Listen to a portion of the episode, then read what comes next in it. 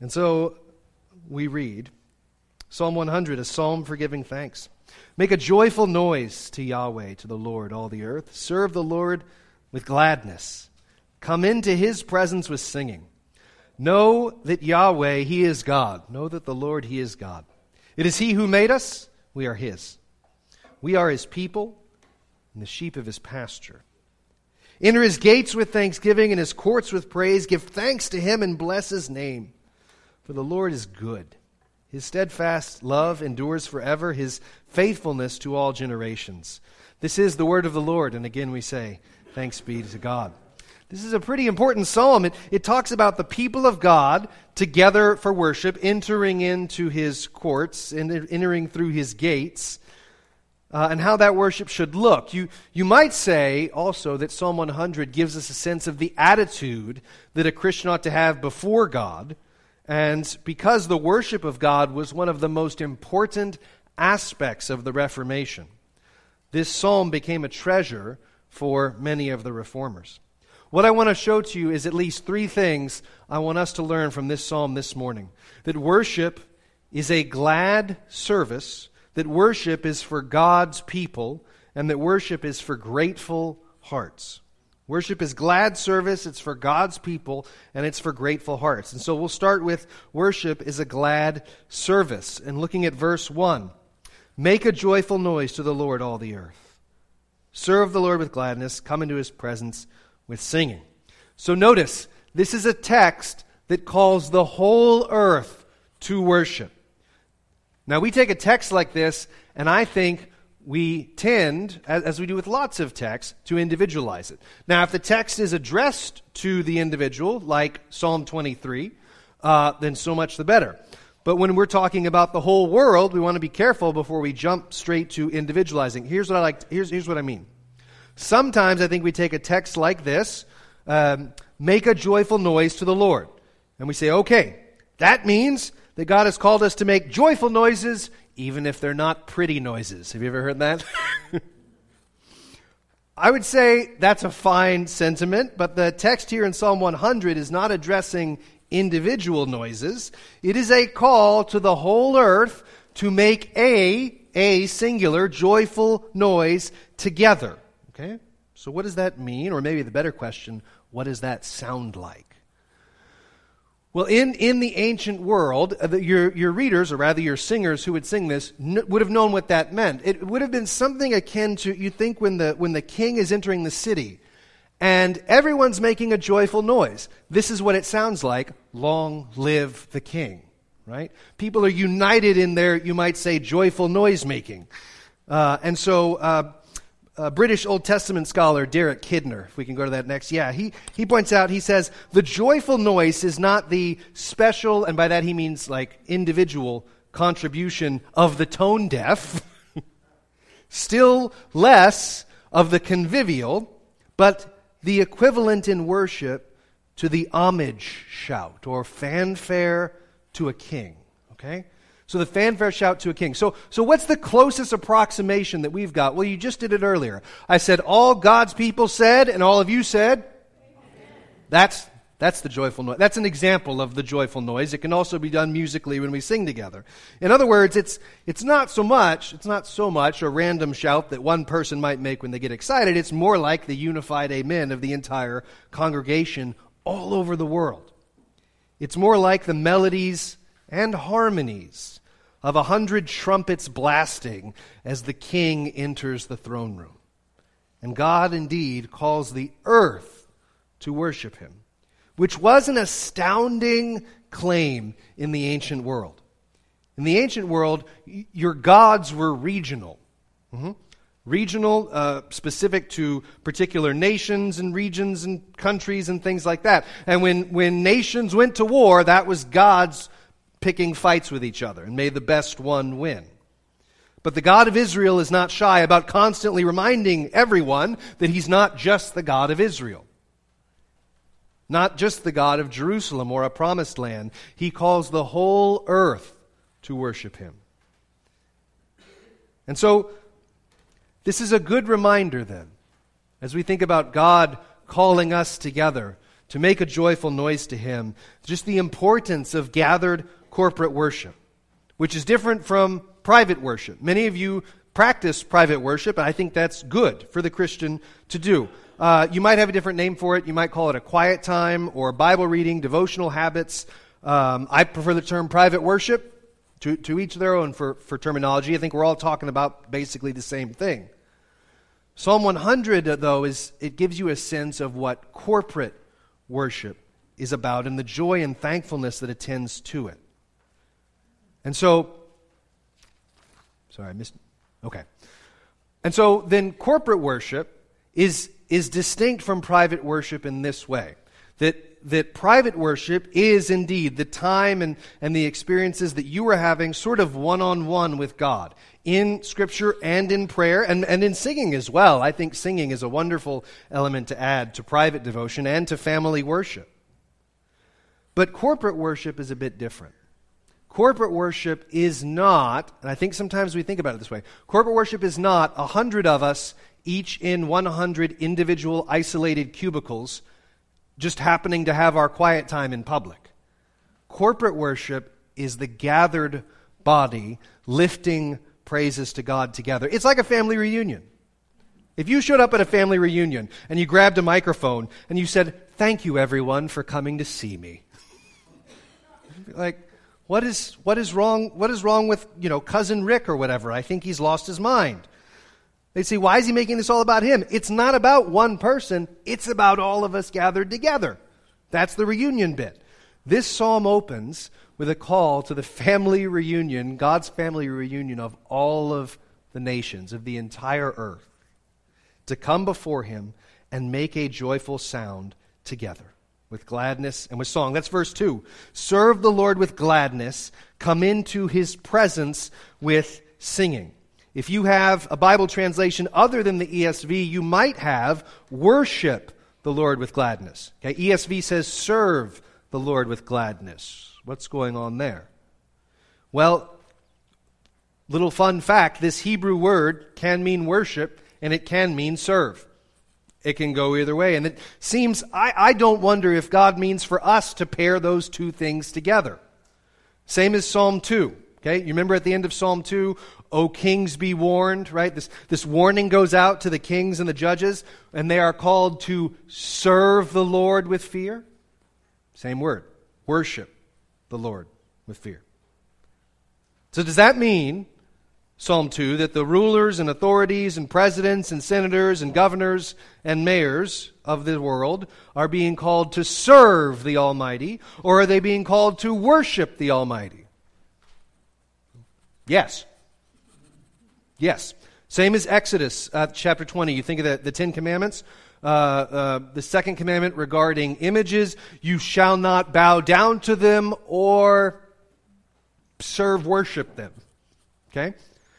The word can be translated as serve or worship, but it's the same word. And so I direct you back to what I said was going to be the first point of the sermon. Worship is glad service to God. That's part of it. Worship, part of worship is glad service. God has called you, dear brothers and dear sisters, to serve Him, to follow Him, to do what He's called you to do, and to worship Him. And in the Bible, there's really not a strong distinction between those two things. We also see this in the New Testament. If you'll go to that Romans uh, passage as well, Romans 12, right? I appeal to you, therefore, brothers, by the mercies of God, to present your bodies as a living sacrifice, holy and acceptable to God, which is your spiritual worship. Some translations, your reasonable service. I think in the ESV, it's actually got a footnote there. It says, or reasonable service.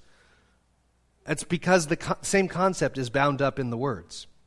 When Isaiah, when the prophet Isaiah is brought into the heavenly courts of God, the heavenly courts of Almighty God, what does he do? He, he repents of his sin, right? Woe is me, I'm a man of unclean lips. But in the presence of God, he falls down, and what does he say? Here I am, send me. His, his worship and his service are in the same breath. When Abraham was taking Isaac up to the mountain, oh, such an amazing moment, right? God has told him, you, are going to go up to the mountain, you're going to sacrifice your son, your only son whom you love. And Abraham had to be thinking, like, not only, but you gave me this son that I, that I love. You mentioned it, by the way, that I love him. But not only that, you promised me that the nations are going to come through, the promise is going to come through Isaac. And so Abraham turns to his servants and he says, The boy and I are going up to worship, worship, and we will, we, we will return to you. Now, the book of Hebrews tells us, uh, you know, later on that Abraham's uh, uh, supposition was that God was going to resurrect him. But what was Abraham doing in this moment? The boy and I are going to go worship God. And the servant said, Oh, you're going to go worship? Uh, okay, Abraham, here's your guitar and here's your hymnal. Um, hopefully, you guys have a nice time up there. Not that that can't be part of worship, of course it is. But Abraham was saying, I'm going to go up to this mountain and do what God has told me. All the while trusting God. So, what's happening in a worship service? Service. We call it a service. Well, two things, two reasons we call it a service. One, it is that God Himself meets and serves you with things like word and water and bread and wine. God Himself meets you and serves you with what you need most more of Himself, more of His own promises to confirm them to your hearts. But then what is He readying you for as well? What's that, what's that word and what's this table? What's, what's all that readying you for? What's it all for? It's, it's, it's, to, it's to send you out, it's to deploy you into the world, to, to go forth and love God and to love neighbor and to serve God in the ways that He's called you to do.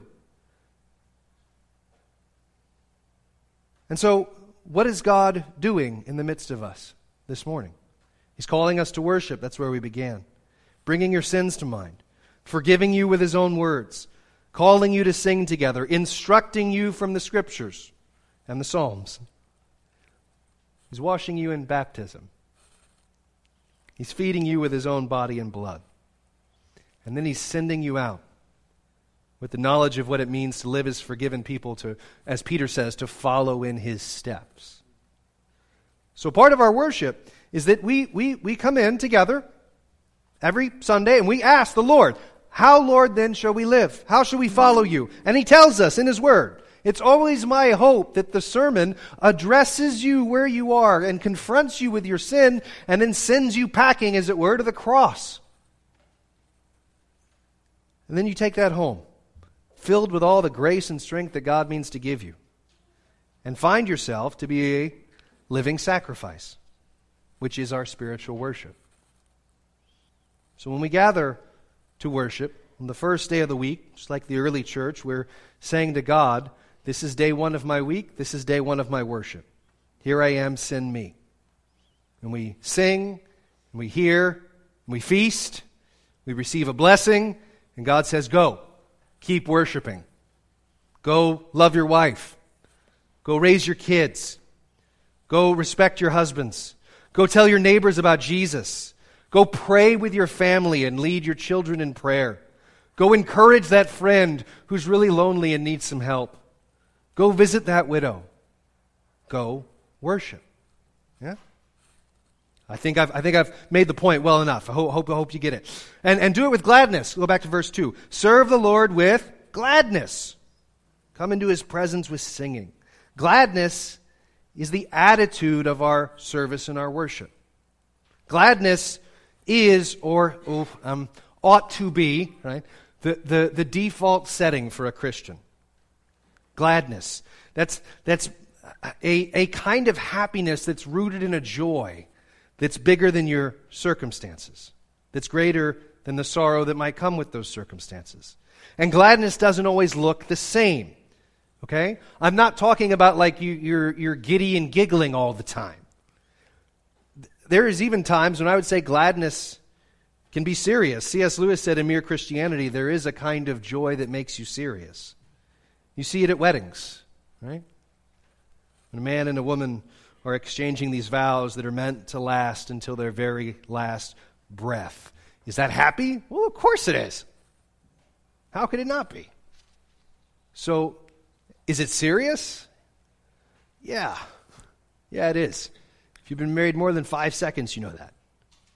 So if gladness doesn't always look the same, in terms of its emotional expression, then, then how do we kind of get our hands around it and define it? Gladness is, uh, let me put it to you this way it's a gladness in something, and it's a gladness along with something. It's a gladness in something, namely the fact that we belong to the Lord. The fact that we belong to the Lord. How do I know that? Oh, look at verse 3. Know the Lord, know that the Lord, He is God. It is He who made us, and we are His. We are His people, the sheep of His pasture. So, where does the Christian root his or her gladness? In the fact that I'm, I belong to the Lord. I'm a sheep in His pasture. I'm one of His. He's made me His own, as we're going to confess in a moment before we come to the table. I'm not my own, I belong to my Lord Jesus Christ. This knowledge that we belong to God is not a small thing. Sorry, I didn't conclude my point. Hmm. I said gladness is gladness in something that we belong to the Lord and along with something. It's along with thanksgiving. Verse 4 Enter his gates with thanksgiving and his courts with praise. Give thanks to him. There it is again. Bless his name. Right?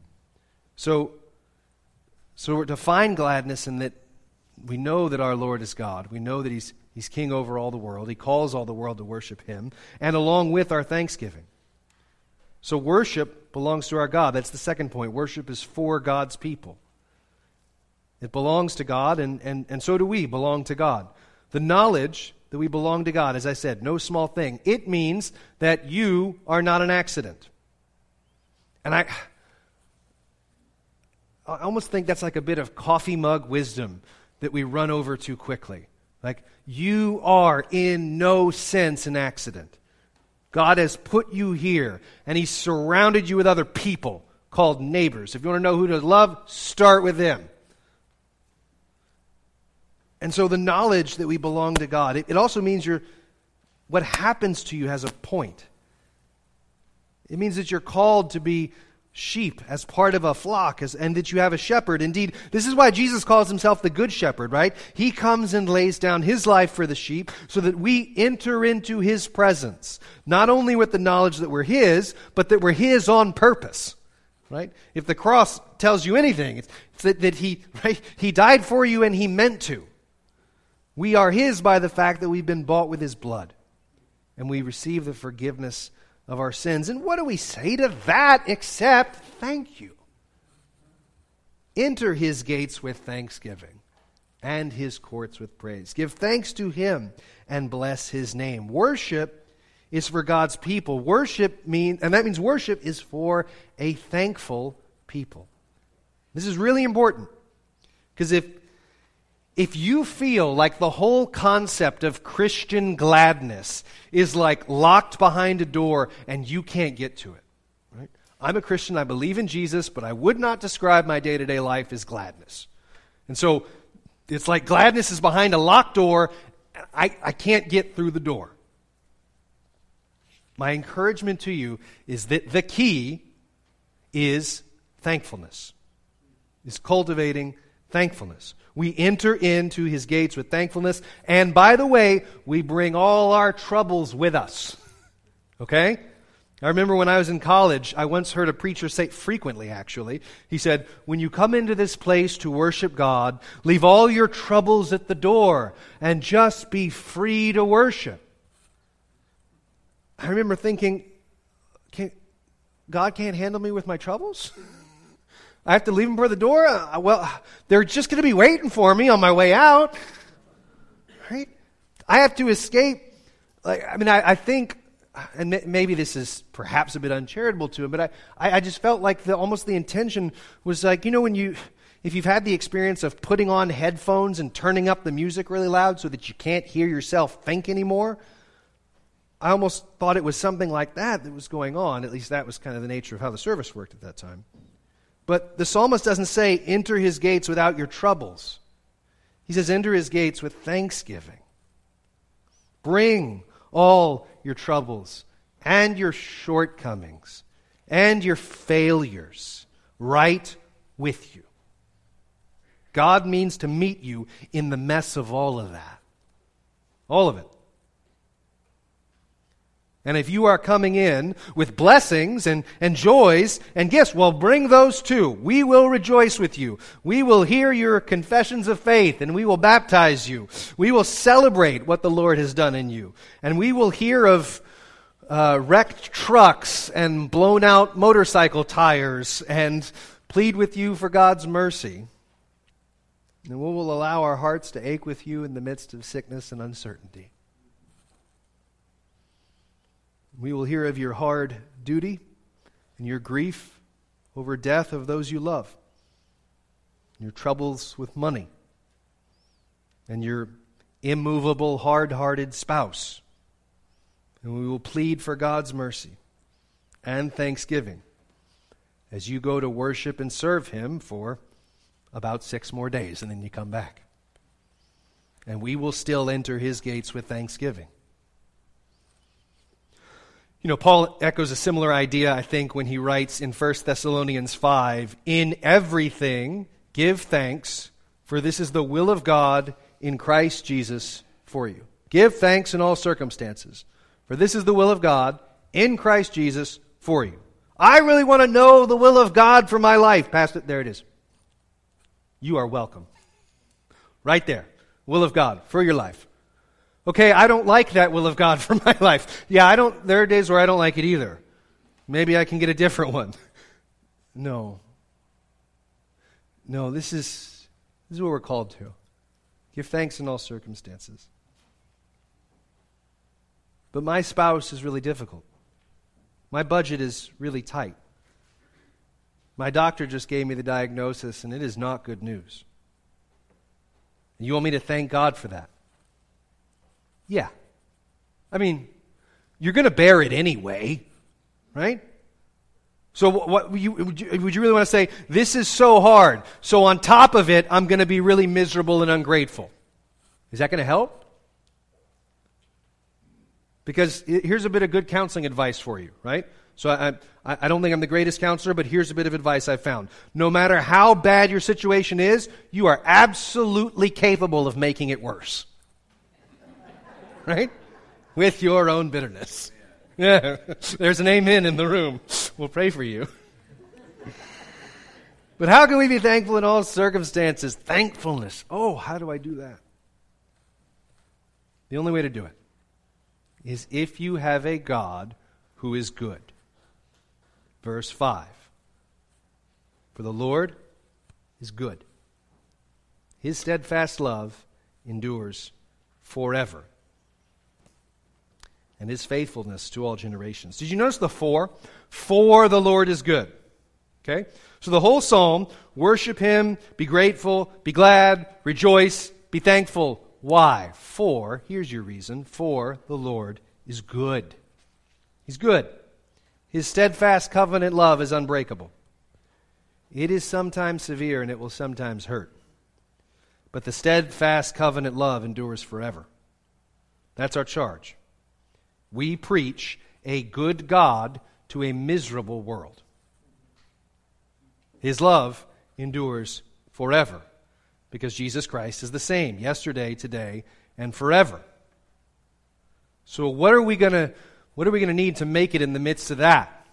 What fuel could possibly sustain gratitude and gratefulness and gladness in, in, in your heart in an absolutely miserable world?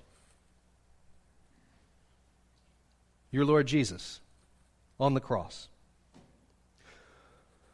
One of my favorite scenes in Lord of the Rings is the Battle of Helm's Deep. When that horrible battle has reached its lowest point, and the good men of the good kingdom of Rohan are about to get stomped out, elves and men are falling, and hordes of evil are prevailing. And then Gandalf appears at the top of the hill with an army of reinforcements with him, with sunlight behind him, and he rides down into the valley armed with sword and staff and smile, smile as he rides down. They are filled, all the men that see him coming are filled with joy and gratitude and hope because their eyes have seen the fearless smile of their rescuer who rides to their aid, bringing with him the end of the battle and the victory. So, what do you and I need? To enter his gates with thanksgiving and his courts with praise. We need to know that the Lord is good. How do we see his goodness? At his cross and at his table. Jesus has come to secure and finalize and absolutize every promise of God for you. We come to his cross that we might never doubt that the Lord is good and his steadfast love endures forever and his faithfulness lasts throughout every single generation. I don't care how the statistics look. Jesus secures all this for us because he's already given us the final chapter in writing.